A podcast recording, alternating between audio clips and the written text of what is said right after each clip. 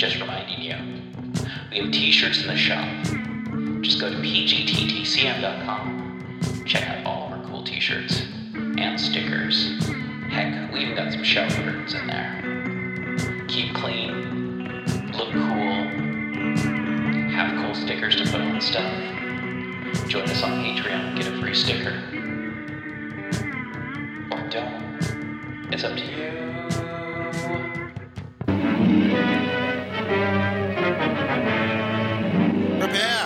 Spine tingling, nerve shattering podcast featuring all your favorite monsters. You won't believe your ears when you listen to Monster Kid Radio. Hear your host, Derek M. Cook, and his ever rotating stable of guests discuss your favorite classics and sometimes not so classic monster movies. Subscribe to Monster Kid Radio through iTunes or Stitcher, or visit monsterkidradio.net before the next weekly episode of Monster Kid Radio. Go through the archives for interviews with Sara Karloff, Victoria Price, and Joel Hodgson. Listen to discussions about movies like Creature from the Black Lagoon, Island of Terror, and King Kong. And don't forget convention coverage from Monster Bash and the H.P. Lovecraft Film Festival. Classic Monsters, Modern Talk, and the head of Rondo Hatton. Only on Monster Kid Radio. This episode is brought to you by California Tea House. California Tea House is a family owned tea store where you can find some of the world's best loose leaf tea and organic herbal tea blends. Like a fine wine, there is no comparison between fine loose leaf and common broken leaf tea bags. So, yeah, no, check them out. Check them out. They have quite a bit of pretty awesome tea collections. I'm a huge fan of their white teas. Uh, they have a tea club that you can join, but you know, they've got green tea, black tea, white tea, oolong, that uh, rooibos, and herbal tea. They've also got teaware. So check out California Tea House in the show notes. Hey everyone, it's me, DB. New sponsor on the show, Glarry. Glarry offers a great price and better quality goods and services for music lovers. Are you looking for good prices, free shipping, 100% quality guarantee? Glarry's got you covered. Guitars, bass guitars, mandolins, They've got saxophones, trumpets, drums. They've got guitar cases, amplifiers, all the stuff that you need without having to break the bank. Inexpensive doesn't have to mean cheap. Check out the show notes to find more about Glarry. 20 watt amplifiers for under $50. Hard cases for your electric guitar for under 80. Guitars themselves for under $90. Come on, folks, check out the show notes. Get a Glarry. You're listening to KZOM, Oleander Public Radio. I, DB Spitzer, Informer Dave, here once again to talk to you about the Cthulhu mythos, its books, its monsters, its unfortunate human casualties, its timeline in general, and even its tangential bits, like the dreamlands or things of a weird nature that are Lovecraftian leaning. Once more we head into those dark woods, further feeling those malevolent forces upon us. Once again we walk down the lightless stone staircase in the middle of nowhere. You're listening to KZOM. Brigands of the Moon by Ray Cummings, chapters 21 and 22. Chapter 21 The Wreck of the Planetara. On the Planetara in the helio room, Snap and I stood with Moa's weapon upon us. Miko held Anita. Triumphant, possessive. Then as she struggled, a gentleness came to this strange Martian giant. Perhaps he really loved her. Looking back on it, I sometimes think so. Anita, do not fear me. He held her away from him. I would not harm you. I want your love. Irony came to him. And I thought I had killed you, but it was only your brother. He partly turned. I was aware of how alert was his intention. He grinned. Hold them, Moa. Don't let them do anything foolish. So, Anita, you were masquerading to spy upon me? That was wrong of you. He was again ironic. Anita had not spoken. She held herself tensely away from Miko. She had flashed me a look, just one. What horrible mischance to have brought this catastrophe. The completion of Grantline's message had come unnoticed by us all. "Look! Grantline again!" Snap said abruptly. But the mirrors were steadying. We had no recording tape apparatus; the rest of the message was lost. The mirrors pulsed, and then steadied. No further message came. There was an interval while Miko waited. He held Anita in the hollow of his great arm. "Quiet, little bird. Do not fear me. I have work to do. Anita, this is our great adventure. We will be rich, you and I. All the luxuries three worlds can afford all for us when this is over. Careful, Moa. This Haljan has no wit." Well he could say it. I, who had been so witless to let this come upon us. Moa's weapon prodded me. Her voice hissed at me with all the venom of a reptile enraged. "So that was your game, Gregg Haljan. And I was so graceless to admit love for you." Snap murmured in my ear, "Don't move, Gregg. She's reckless." She heard it. She whirled on him. "We have lost George Prince, it seems. Well, we will survive without his ore knowledge. And you, Dean, and this Haljan mark me, I will kill you both if you cause trouble." Miko was gloating. "Don't kill them yet, Moa. What was it Grantline said? Near the crater of Archimedes? Ring us down, Haljan. We'll land." He signaled the turret, gave Coniston the Grantline message, and audiphoned it below to Hahn. The news spread about the ship. The bandits were jubilant. "We'll land now, Haljan. Ring us down. Come, Anita and I will go with you to the turret." I found my voice. "To what destination?" "Near Archimedes, the Apennine side. Keep well away from the Grantline camp. We will probably sight it as we descend." There was no trajectory needed. We were almost over Archimedes now. I could drop us with a visible instrumental course. My mind was whirling with a confusion of thoughts. What could we do? What could we dare attempt to do? I met Snap's gaze. "Ring us down, Gregg," he said quietly. I nodded. I pushed Moa's weapon away. "You don't need that. I obey orders." We went to the turret. Moa watched me and Snap, a grim, cold Amazon. She avoided looking at Anita, whom Miko helped down the ladders with a strange mixture of courtier like grace and amused irony. Coniston gazed at Anita with falling jaw. "I say, not George Prince? The girl?" "No time for argument now," Miko commanded. "It's the girl, masquerading as her brother. Get below, Coniston. Haljan takes us down." The astounded Englishman continued gazing at Anita. "I mean to say, where to on the Moon?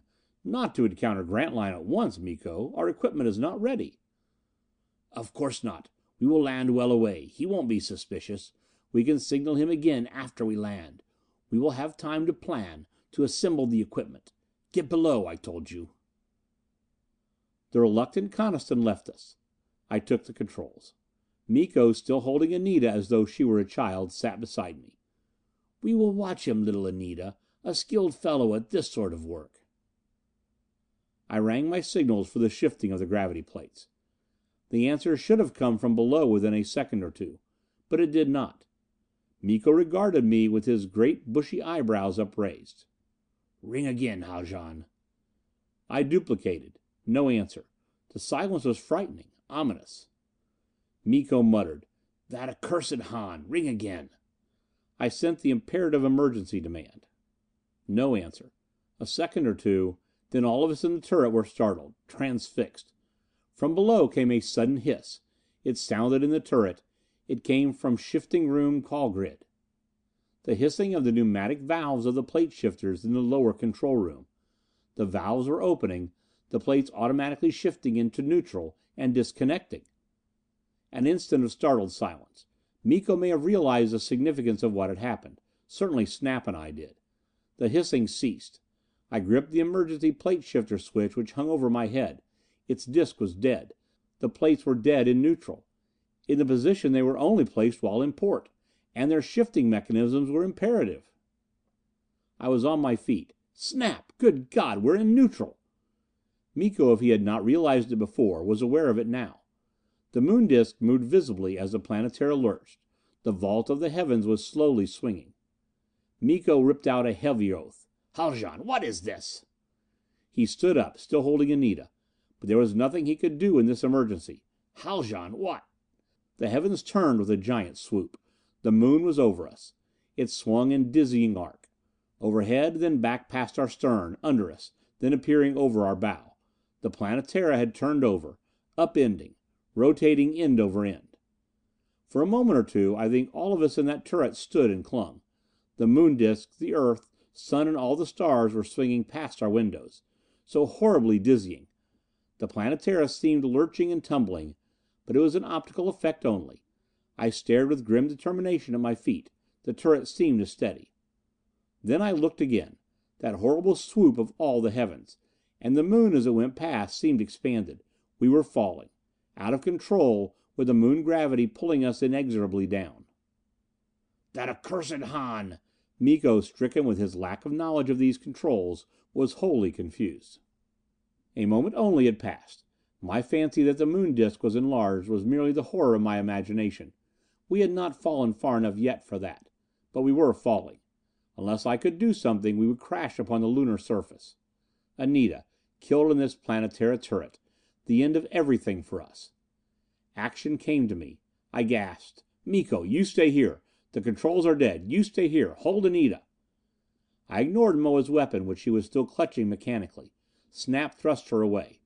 "Sit back! Let us alone! We're falling! Don't you understand?" This deadly danger to level us all. No longer were we captors and captured. Not brigands for this moment. No thought of Grantline's treasure. Trapped humans only. Leveled by the common instinct of preservation. Trapped here together, fighting for our lives. Miko gasped, "Can you check us? What happened?" "I don't know. I'll try." I stood clinging. This dizzying whirl. From the audiphone Coniston's voice sounded. "I say, Haljan, something's wrong. Hahn doesn't signal." The lookout in the forward tower was clinging to his window. On the deck below our turret a member of the crew appeared, stood lurching for a moment, then shouted and turned and ran, swaying, aimless. From the lower hull corridors our grid sounded with the tramping of running steps. Panic among the crew was spreading over the ship a chaos below decks. I pulled at the emergency switch again. Dead. But down below there was the manual controls. "Snap, we must get down! The signals!" "Yes." Coniston's voice came like a scream from the grid. "Hahn is dead! The controls are broken! Hahn is dead!" We barely heard him. I shouted, "Miko, hold Anita! Come on, Snap!" We clung to the ladders. Snap was behind me. "Careful, Gregg! Good God!" This dizzying whirl I tried not to look. The deck under me was now a blurred kaleidoscope of swinging patches of moonlight and shadow. We reached the deck. Ran, swaying, lurching. It seemed that from the turret Anita's voice followed us. "Be careful!" Within the ship our senses steadied. With the rotating, reeling heaven shut out, there were only the shouts and tramping steps of the panic stricken crew to mark that anything was amiss. That and a pseudo sensation of lurching, caused by the pulsing of gravity. A pull when the Moon was beneath our hull to combine its force with our magnetizers. A lightening when it was overhead. A throbbing pendulum lurch that was all. We ran down to the corridor incline. A white faced member of the crew came running up. "What's happened? Haljan, what's happened?" "We're falling." I gripped him. "Get below. Come on with us." But he jerked away from me. "Falling?" A steward came running. "Falling? My God!" Snap swung at them.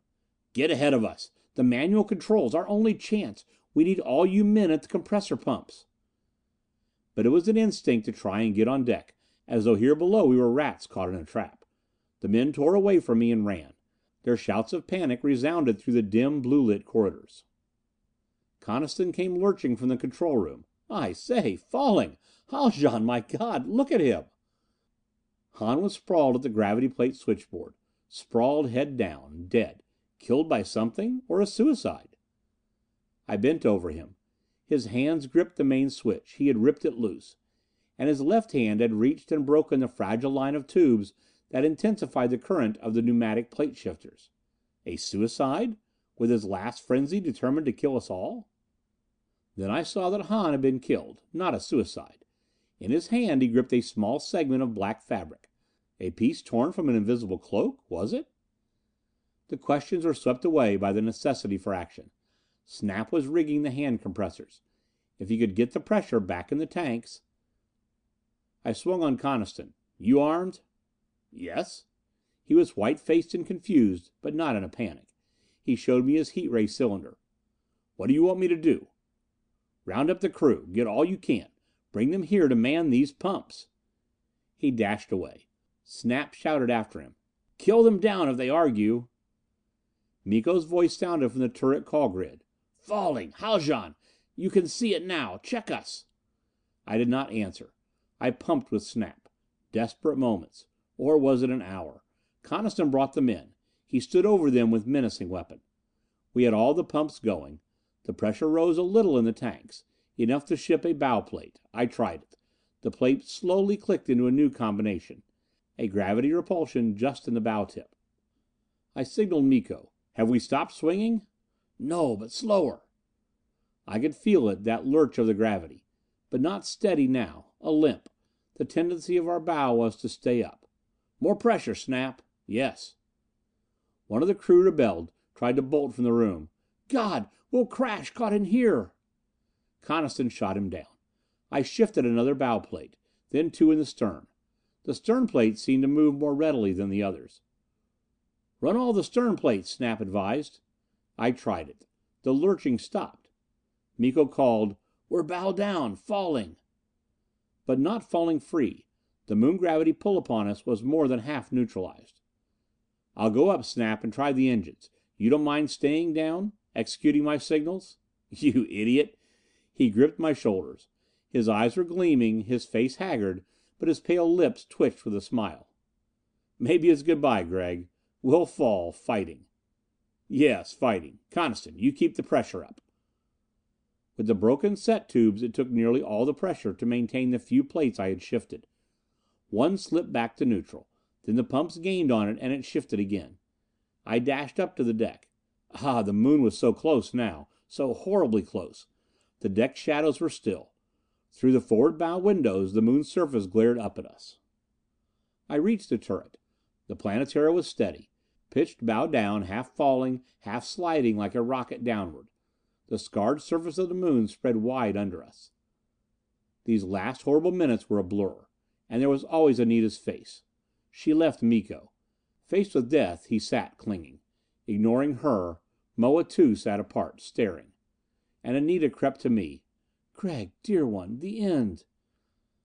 I tried the electronic engines from the stern, setting them in the reverse. The streams of their light glowed from the stern, forward along our hull, and flared down from our bow toward the Lunar surface. But no atmosphere was here to give resistance. Perhaps the electronic streams checked our fall a little. The pumps gave us pressure, just in the last minutes, to slide a few of the hull plates, but our bow stayed down. We slid like a spent rocket falling. I recalled the horror of that expanding Lunar surface. The maw of Archimedes yawning. A blob, widening to a great pit. Then I saw it was to one side, rushing upward. A phantasmagoria of uprushing crags. Black and gray. Spires tinged with Earthlight. "Gregg, dear one, good by." Her gentle arms around me. The end of everything for us. I recall murmuring, "Not falling free, Anita. Some hull plates are set." My dial showed another plate shifting, checking us a little further. Good old Snap. I calculated the next best plate to shift. I tried it. Slid it over. Good old Snap. Then everything faded but the feeling of Anita's arms around me. "Gregg, dear one." The end of everything for us. There was an uprush of gray black rock. An impact. CHAPTER 22 The Hiss of Death I opened my eyes to a dark blur of confusion. My shoulder hurt, a pain shooting through it. Something lay like a weight on me. I could not seem to move my left arm. Very queer. Then I moved it, and it hurt. I was lying twisted. I sat up, and with a rush, memory came. The crash was over. I am not dead. Anita! She was lying beside me. There was a little light here in this silent blur, a soft mellow Earth light filtering in the window. The weight on me was Anita. She lay sprawled, her head and shoulders halfway across my lap. Not dead! Thank God, not dead! She moved. Her arms went around me, and I lifted her. The Earthlight glowed on her pale face, but her eyes opened, and she faintly smiled. "It's past, Anita. We've struck, and we're still alive." I held her as though all life's turgid danger were powerless to touch us. But in the silence my floating senses were brought back to reality by a faint sound forcing itself upon me. A little hiss. The faintest murmuring breath like a hiss. Escaping air. I cast off her clinging arms. "Anita, this is madness!" For minutes we must have been lying there in the heaven of our embrace. But air was escaping. The Planetara's dome was broken, or cracked, and our precious air was hissing out. Full reality came to me at last. I was not seriously injured. I found that I could move freely. I could stand. A twisted shoulder, a limp left arm, but they were better in a moment. And Anita did not seem to be hurt. Blood was upon her, but not her blood. Beside Anita, stretched face down on the turret grid, was the giant figure of Miko. The blood lay in a small pool against his face. A widening pool. Moa was here. I thought her body twitched, then was still. This soundless wreckage. In the dim glow of the wrecked turret, with its two motionless, broken human figures, it seemed as though Anita and I were ghouls prowling. I saw that the turret had fallen over to the Planetara's deck. It lay dashed against the dome side. The deck was aslant. A litter of wreckage. A broken human figure showed, one of the crew, who at the last must have come running up. The forward observation tower was down on the chart room floor. In its metal tangle I thought I could see the legs of the tower lookout. So this was the end of the brigands' adventure. The Planetara's last voyage. How small and futile are human struggles. Miko's daring enterprise, so villainous, inhuman, brought all in a few moments to this silent tragedy. The Planetara had fallen thirty thousand miles. But why? What had happened to Hahn? And where was Coniston, down in this broken hull? And Snap I suddenly thought of Snap. I clutched at my wandering wits. This inactivity was death. The escaping air hissed in my ears. Our precious air, escaping away into the vacant desolation of the Lunar emptiness. Through one of the twisted, slanting dome windows a rocky spire was visible. The Planetara lay bow down, wedged in a jagged cradle of Lunar rock. A miracle that the hull and dome had held together. "Anita, we must get out of here!" I thought I was fully alert now. I recalled that the brigands had spoken of having partly assembled their Moon equipment.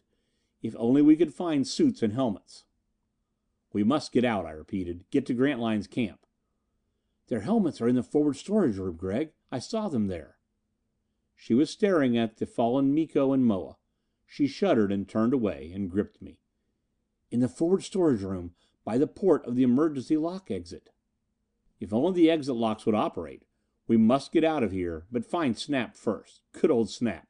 Would we find him lying dead? We climbed from the slanting fallen turret, over the wreckage of the littered dome. It was not difficult. A lightness was upon us.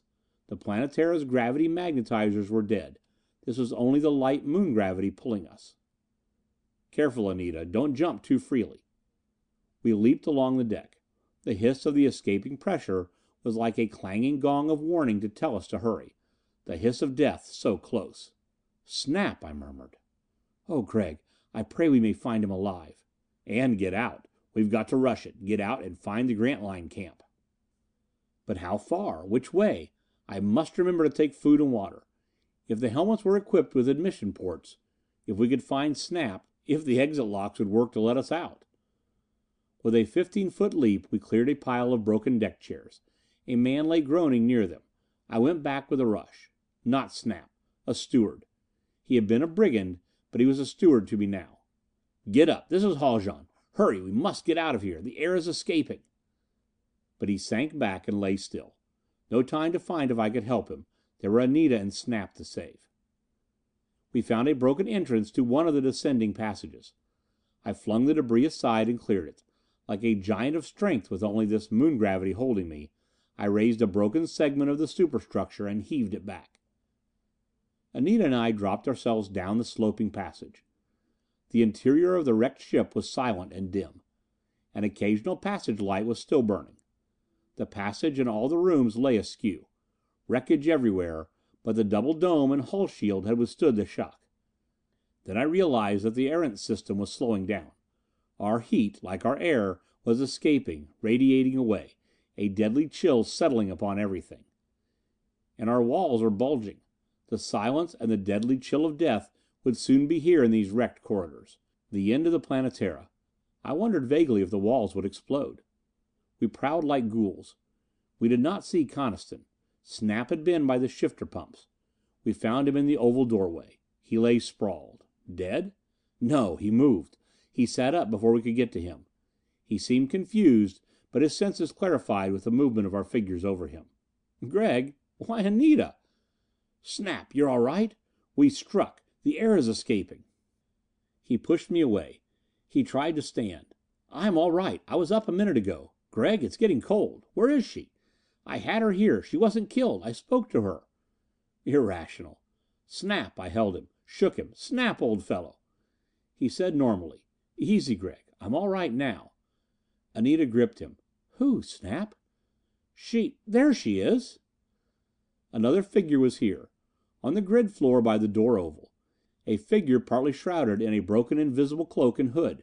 An invisible cloak! I saw a white face with opened eyes regarding me. The face of a girl.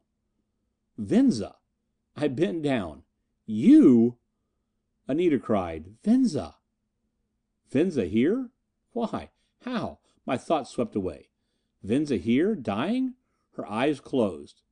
But she murmured to Anita, "Where is he? I want him." Dying? I murmured impulsively, "Here I am, Venza dear." Gently as one would speak with gentle sympathy to humor the dying. "Here I am, Venza." But it was only the confusion of the shock upon her. And it was upon us all. She pushed at Anita. "I want him." She saw me. This whimsical Venus girl. Even here, as we gathered, all of us blurred by the shock, confused in the dim wrecked ship with the chill of death coming, even here she could make a jest. Her pale lips smiled. "You, Gregg. I'm not hurt. I don't think I'm hurt." She managed to get herself up on one elbow. "Did you think I wanted you with my dying breath? Why, what conceit! Not you, handsome Haljan. I was calling Snap." He was down to her. "We're all right, Venza. It's over. We must get out of the ship. The air is escaping." We gathered in the oval doorway. We fought the confusion of panic. "The exit port is this way." Or was it? I answered Snap, "Yes, I think so." The ship suddenly seemed a stranger to me. So cold, so vibrationless. Broken lights. These slanting, wrecked corridors. With the ventilating fans stilled, the air was turning fetid. Chilling. And thinning with escaping pressure, rarefying so that I could feel the grasp of it in my lungs and the pinpricks of my burning cheeks. We started off. Four of us, still alive in this silent ship of death. My blurred thoughts tried to cope with it all. Venza here. I recalled how she had bade me create a diversion when the women passengers were landing on the asteroid. She had carried out her purpose. In the confusion she had not gone ashore. A stowaway here. She had secured the cloak. Prowling to try and help us, she had come upon Hahn. Had seized his ray cylinder and struck him down, and been herself knocked unconscious by his dying lunge, which had also broken the tubes and wrecked the Planetara. And Venza, unconscious, had been lying here with the mechanism of her cloak still operating, so that we did not see her when we came and found why Hahn did not answer my signals. "It's here, Gregg." Snap and I lifted the pile of Moon equipment. We located four suits and helmets and the mechanisms to operate them. "More are in the chart room," Anita said. But we needed no others. I robed Anita and showed her the mechanisms. "Yes, I understand." Snap was helping Venza. We were all stiff from the cold, but within the suits and their pulsing currents the blessed warmth came again. The helmets had admission ports through which food and drink could be taken. I stood with my helmet ready. Anita, Venza and Snap were bloated and grotesque beside me. We had found food and water here, assembled in portable cases which the brigands had prepared. Snap lifted them and signed to me he was ready. My helmet shut out all sounds save my own breathing, my pounding heart, and the murmur of the mechanism. The blessed warmth and pure air were good. We reached the hull port locks. They operated! We went through in the light of the headlamps over our foreheads. I closed the locks after us. An instinct to keep the air in the ship for the other trapped humans lying there. We slid down the sloping side of the Planetara. We were unweighted, irrationally agile with the slight gravity. I fell a dozen feet, and landed with barely a jar. We were out on the Lunar surface. A great sloping ramp of crag stretched down before us. Gray black rock tinged with Earthlight. The Earth hung amid the stars in the blackness overhead like a huge section of glowing yellow ball. This grim, desolate, silent landscape. Beyond the ramp, fifty feet below us, a tumbled, naked plain stretched away into blurred distance. But I could see mountains off there. Behind us the towering, frowning rampart wall of Archimedes loomed against the sky. I had turned to look back at the Planetara. She lay broken, wedged between spires of upstanding rock. A few of her lights still gleamed. The end of the Planetara. The three grotesque figures of Anita, Venza and Snap had started off. Hunchbacked figures with the tanks mounted on their shoulders. I bounded and caught them. I touched Snap. We made audiphone contact. "Which way do you think?" I demanded. "I think this way, down the ramp, away from Archimedes, toward the mountains. It shouldn't be too far." "You run with Venza. I'll hold Anita." He nodded. "But we must keep together, Gregg." We could soon run freely. Down the ramp, out over the tumbled plain. Bounding, grotesque, leaping strides. The girls were more agile, more skillful. They were soon leading us. The Earth shadows of their figures leaped beside them. The Planetara faded into the distance behind us. Archimedes stood back there. Ahead, the mountains came closer. An hour perhaps. I lost count of time. Occasionally we stopped to rest. Were we going towards the Grantline camp? Would they see our tiny, waving headlights? Another interval. Then far ahead of us on the ragged plain, lights showed. Moving, tiny spots of lights. Headlights on helmeted figures. We ran, monstrously leaping. A group of figures were off there. Grantline's party? Snap gripped me. "Grantline, we're safe, Gregg. Safe!" He took his bulb light from his helmet. We stood in a group while he waved it a semaphore signal. "Grantline?" And the answer came. "Yes. You, Dean?" Their personal code. No doubt of this, it was Grantline, who had seen the Planetara fall and had come to help us. I stood then with my hand holding Anita. And I whispered, "It's Grantline. We're safe, Anita, my darling." Death had been so close. Those horrible last minutes on the Planetara had shocked us, marked us. We stood trembling, and Grantline and his men came bounding up. A helmeted figure touched me. I saw through the helmet pane the visage a stern faced, square jawed youngish man. "Grantline? Johnny Grantline?" "Yes," said his voice at my ear grid. "I'm Grantline. You're Haljan? Gregg Haljan?" They crowded around us. Gripped us to hear our explanations. Brigands!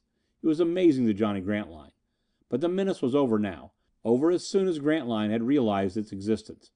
As though the wreck of the Planetara were foreordained by an all wise Providence, the brigands' adventure had come to tragedy. We stood for a time discussing it. Then I drew apart, leaving Snap with Grantline. And Anita joined me. I held her arm so that we had audiphone contact.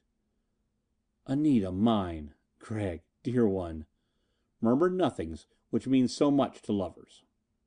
As we stood in the fantastic gloom of the Lunar desolation, with the blessed Earthlight on us, I sent up a prayer of thankfulness. Not that a hundred millions of treasure were saved, not that the attack upon Grantline had been averted, but only that Anita was given back to me. In moments of greatest emotion the human mind individualizes. To me there was only Anita. Life is very strange. The gate to the shining garden of our loved seemed swinging wide to let us in. Yet I recall that a vague fear still lay upon me. A premonition? I felt a touch on my arm. A bloated helmet visor was thrust near my own. I saw Snap's face peering at me. "Grantline thinks we should return to the Planetara. Might find some of them alive." Grantline touched me. "It's only humanity." "Yes," I said. We went back. Some ten of us. A line of grotesque figures bounding with slow, easy strides over the jagged, rock strewn plain. Our lights danced before us. The Planetara came at last into view. My ship. Again that pang swept me as I saw her. This her last resting place. She lay here in her open tomb, shattered, broken, unbreathing. The lights on her were extinguished. The Erentz system had ceased to pulse. The heart of the dying ship, for a while beating faintly, but now at rest. We left the two girls with some of Grantline's men at the admission port. Snap, Grantline and I, with three others, went inside. There still seemed to be air, but not enough so that we dared remove our helmets. It was dark inside the wrecked ship. The corridors were black, the hull control rooms were dimly illumined with Earthlight straggling through the windows. This littered tomb, already cold and silent with death. We stumbled over a fallen figure, a member of the crew. Grantline straightened from examining him. Dead. Earthlight fell on the horrible face. Puffed flesh, bloated red from the blood which had oozed from its pores in the thinning air. I looked away. We prowled further. Hahn lay dead in the pump room. The body of Coniston should have been near here. We did not see it. We climbed up to the slanting, littered deck. The dome had not exploded, but the air up here had almost all hissed away. Again Grantline touched me. "That the turret?" "Yes." No wonder he asked. The wreckage was all so formless. We climbed after Snap into the broken turret room. We passed the body of that steward who just at the end had appealed to me and I had left dying. The legs of the forward lookout still poked grotesquely up from the wreckage of the observatory tower, where it lay smashed down against the roof of the chart room. We shoved ourselves into the turret. What was this? No bodies here? The giant Miko was gone. The pool of his blood lay congealed into a frozen dark splotch on the metal grid. And Moa was gone. They had not been dead. Had dragged themselves out of here, fighting desperately for life. We would find them somewhere around here. But we did not. Nor Coniston. I recalled what Anita had said. Other suits and helmets had been here in the nearby chart room. The brigands had taken them, and food and water doubtless, and escaped from the ship, following us through the lower admission ports only a few minutes after we had gone out. We made careful search of the entire ship. Eight of the bodies which should have been here were missing. Miko, Moa, Coniston, and five of the steward crew. We did not find them outside. They were hiding near here, no doubt, more willing to take their chances than to yield now to us. But how in all this Lunar desolation could we hope to locate them? "No use," said Grantline. "Let them go. If they want death well, they deserved it." But we were saved. Then as I stood there realization leaped at me. Saved? Were we not indeed fatuous fools? In all these emotion swept moments since we had encountered Grantline, memory of that brigand ship coming from Mars had never once occurred to Snap or me. I told Grantline now. His eyes through the visor stared at me blankly. "What?" I told him again. It would be here in eight days, fully manned and armed. "But Haljan, we have almost no weapons. All my Comet space was taken with mining equipment and the mechanisms for my camp. I can't signal Earth. I was depending on the Planetara." It surged upon us. The brigand menace past? We were blindly congratulating ourselves on our safety. But it would be eight days or more before in distant Ferrok Shahn the non arrival of the Planetara would cause any real comment. No one was searching for us, no one was worried over us. No wonder the crafty Miko was willing to take his chances out here in the Lunar wilds. His ship, his reinforcements, his weapons were coming rapidly. And we were helpless, almost unarmed, marooned here on the Moon with our treasure. To be continued. End of Brigands of the Moon by Ray Cummings, chapters 21 and 22. Recording by Alan Winterowd, audio.boomcoach.com.